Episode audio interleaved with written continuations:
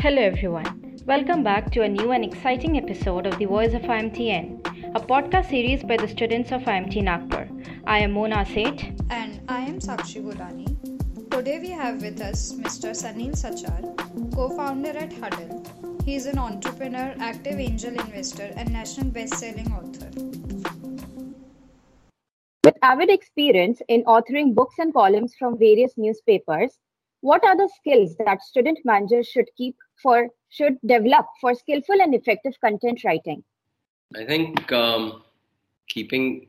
I think we need to read a lot more than we write uh, in order for uh, you know content writing to be effective. Not only because not only because it helps you adapt different styles. I think everyone has their own unique style, but we should have the ability of knowing what has worked. You know, for other readers.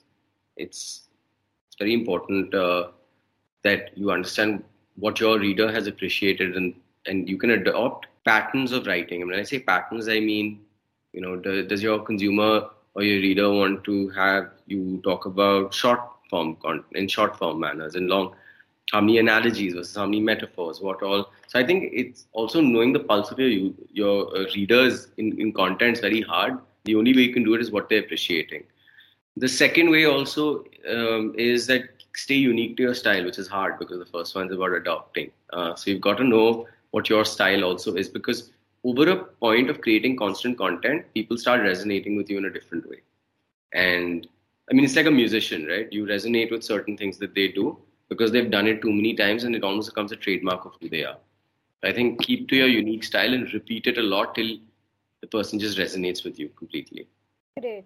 So, moving to the next question What are the challenges faced by an entrepreneur when developing a revenue model for his startup? What role does it play in deciding on a go to market strategy?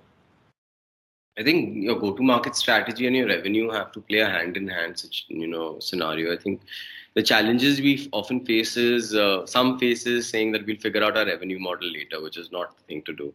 Um, you know revenue models need to be thought about immediately because if you can't think of a revenue model whether it starts showing into effect or not if you can't think of it that means you've still not figured out what is your consumer going to come back to you continuously or otherwise you're always you know playing a catch up the the second challenges we face with revenue models is that we um, we often believe that this should be the only revenue model.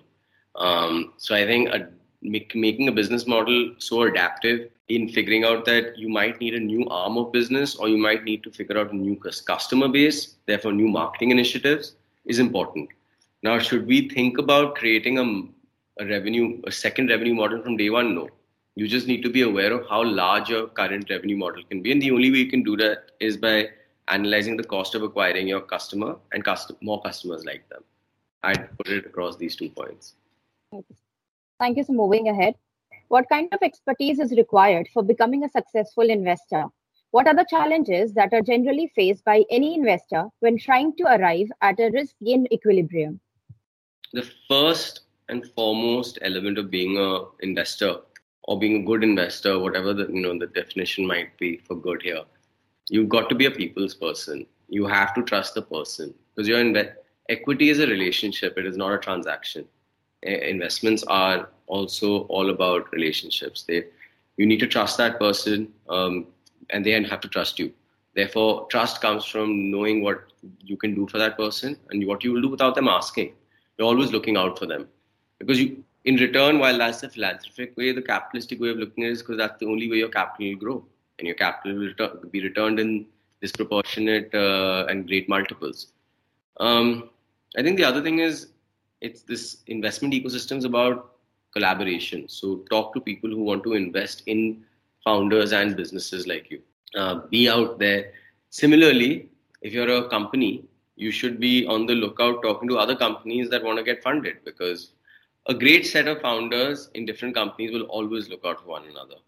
I think those that believe competition uh, dis- competition helps you disrupt economies more often than it helps do anything else that is bad for the company, especially in the early days. So it's it's about being collaborative, um, and also over time it becomes a, a matter of you you understand trends, but take time in understanding trends. Start perfecting small things first, and most important, I think a lot of people say this, so I, and I believe in it. It's also about your gut. it's a lot about your gut. But I know I'm gonna be, you know, bashed for this. It's not only gut.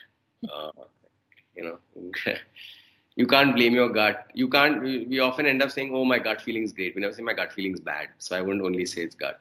Gut backed by data. Agree, sir.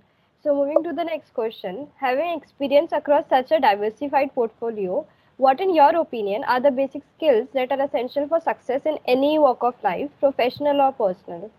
I think the biggest part of successful businesses is team building. Um, having this other part of success in businesses is having someone whose job is always telling the story and always raising funds. Um, in the early days, you've always got to be raising funds. Mm, even if you're not raising funds, you need to be out there, uh, not raising it, but creating enough traction about yourself, enough conversation about yourself. Um, success is also defined by being very innovative. Innovation is sometimes knowing when to take out a new um, product, when to talk about a new product, how to create FOMO. Um, I mean, I think that's the best. I mean, fear of missing out is probably the best marketing tool in the world. And fear of missing out is often uh, more intrigue and curiosity than realization, right? The re- reality of things is not always as great as the curiosity that you create. I think uh, people need to do that a little more. Again, I can get bashed for saying that, but it's true. It is the truth. Um, yeah, and I think lastly, and I think this is going to be very cliche, but you've got to have fun in doing what you're doing. There's no point. Being in the startup ecosystem, you're always hearing about money coming in, money going out, this, that. It's so transactional, which is brilliant. That's also a, one of the largest motivators. It is a capitalistic market, but capitalism does not mean that we forget the why of what we're doing. Um, and the fact that when we first did something, it was scared, scary for us. We were scared, and that fear is excitement actually.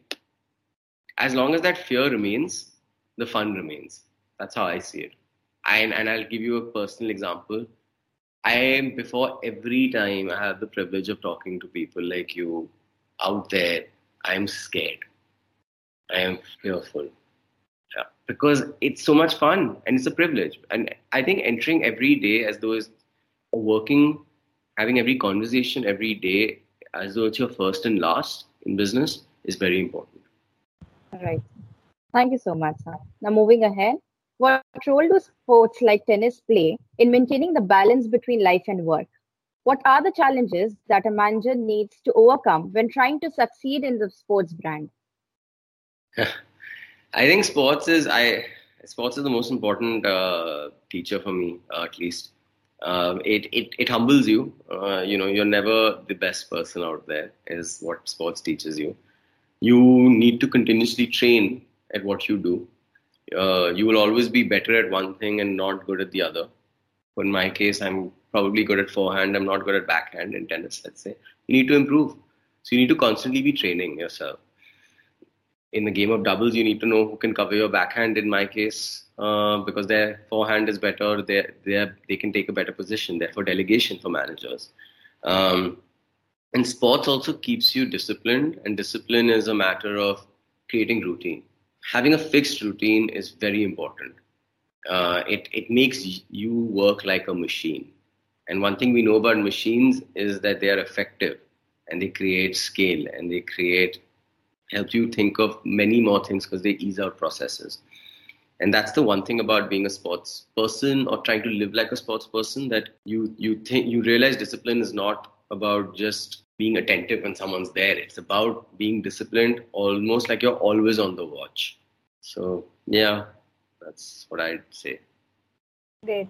Moving on to the very last question. How was your experience interacting with the students of imt nagpur over a virtual platform and what advice would you like to give them before they start their corporate journey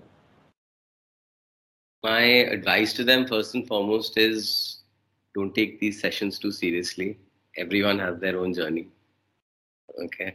Um, I can only, me, my colleagues can only share what has worked and not worked for us, is working and not working for us. Extract what is important, what makes sense. What does not make sense, don't hesitate, reach out. to me, to anyone, to ask questions. Never hesitate in asking questions. Never hesitate in demanding for answers. So, with that, I would also say that everyone's going to have their own journey, but don't question your journey. Don't analyze yourself every day. Um, it can get a bit bogged down. And the way not to analyze yourself is don't get enamored by other people's journey too easily. Everything looks great from the outside. Therefore, if you believe that their outside looks good, look at your world from the outside of someone else's. And you suddenly start acknowledging yours a little more. My time in this session was awesome.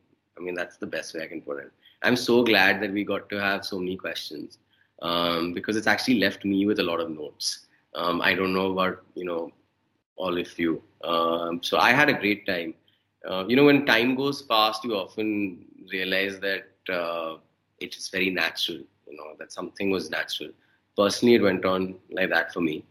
Um, whether it reaps benefits or not is a figure of time. Uh, but for me, I know it has.